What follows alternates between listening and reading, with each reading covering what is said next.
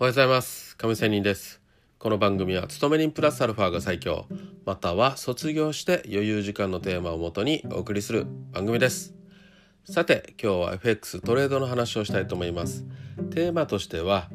トレーダーとしての必要な条件とでも言いましょうか。これを少し話していきたいと思います。私、まあ、毎日ね YouTube 配信で今日の予想とか戦略などの話を毎朝ですねよじぐらいに起きて、まあですね出勤する前に配信をしております。だいたいろくじはん頃までかかって、えー、でしっかり配信するにはしちじということになります。まあ、そんな感じでね毎日やっていくんですけども、当然このね予想や戦略が外れることだってあるわけですよ。私神様じゃないのでね。ですのでまあ一生懸命考えたって外れることはあるということですよ。それは当然ですよね。トレードがね全部当たりだったらもう大金持ちですしね、ましてはこんな YouTube 配信ねなんかやることはないじゃないですか、ある意味ね。はい、まあそういう感じでね思っております。まあですのでもちろん一生懸命考えては配信してはいますが、しかしこの考えた予想が外れるということの場合も含めて、このトレードするときには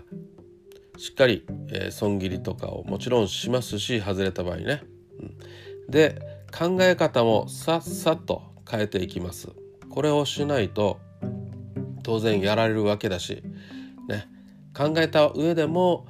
全然ポジションを持たないと、あ、これちょっとなんか動きおかしいなと思ったら何にもやらない、ただ見るだけ、ね、もしくはチャートさえ見ないということもあります。まあそれができないと厳しいよなと思います。でもねなかなかね口では言ってるけど言うは易しでね、思わずねポジション取りたいとか、負けていた時にはなんか早く取り戻したいなとかね、思わずポジポジ病になったりしたりします。まあそういうことも含めて自己コントロールが必要なわけなんですが、えー、どんどんねあの瞬時瞬時にチャートの動きを見て瞬時瞬時に、えー、自分の考えを変化させていく、全然逆のことをしたりとかね、そういうことは必要となるスキルだと思います。まあプロトレーダーもそういうことをしてるはずです。じゃないとね、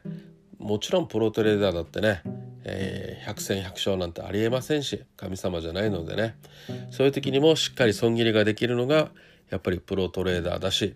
でなぜここでポジションを取ったのかちゃんと理由付けができないといけません。例えばこれをね、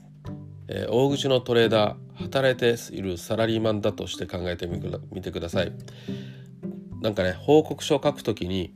お前このポジションなぜこのポジションを取ったのかということをやっぱり聞かれたり、報告書を作らなければいけないことってあると思います。あるじゃないですか、普通に考えてね。だって大きなね資金を任せ任されているわけなんで、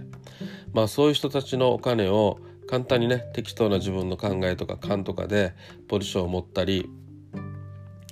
えー、簡単にねあの損切りしたりするわけにはいかないわけなんですよ。ちゃんと損切りした理由も含めてね、ポジションを取る時の理由、閉じる時の理由、それをしっかり言えないといけないというようなことも含めて、やっぱりね正当なる理由があることを求められるはずです。まあそういう意味でもね逆ポジションを取ったっていいわけですよ、考えと違ってね。はい、ちゃんとしたそのチャートの動きによって私はこうしましたと、でもそれでも負けました、だからこそ勝ったんですとかね、そういうことが理由付けができることが必要かなと思います。まあそういう意味でもね、えー、チャートのことはチャートに聞けという言葉もありますように、チャートから瞬時にいろんな的確な、ね、判断をして、それなりの理由付けをして、えー、しっかり勝ち負けも含めてね反省分析をしないといけないということが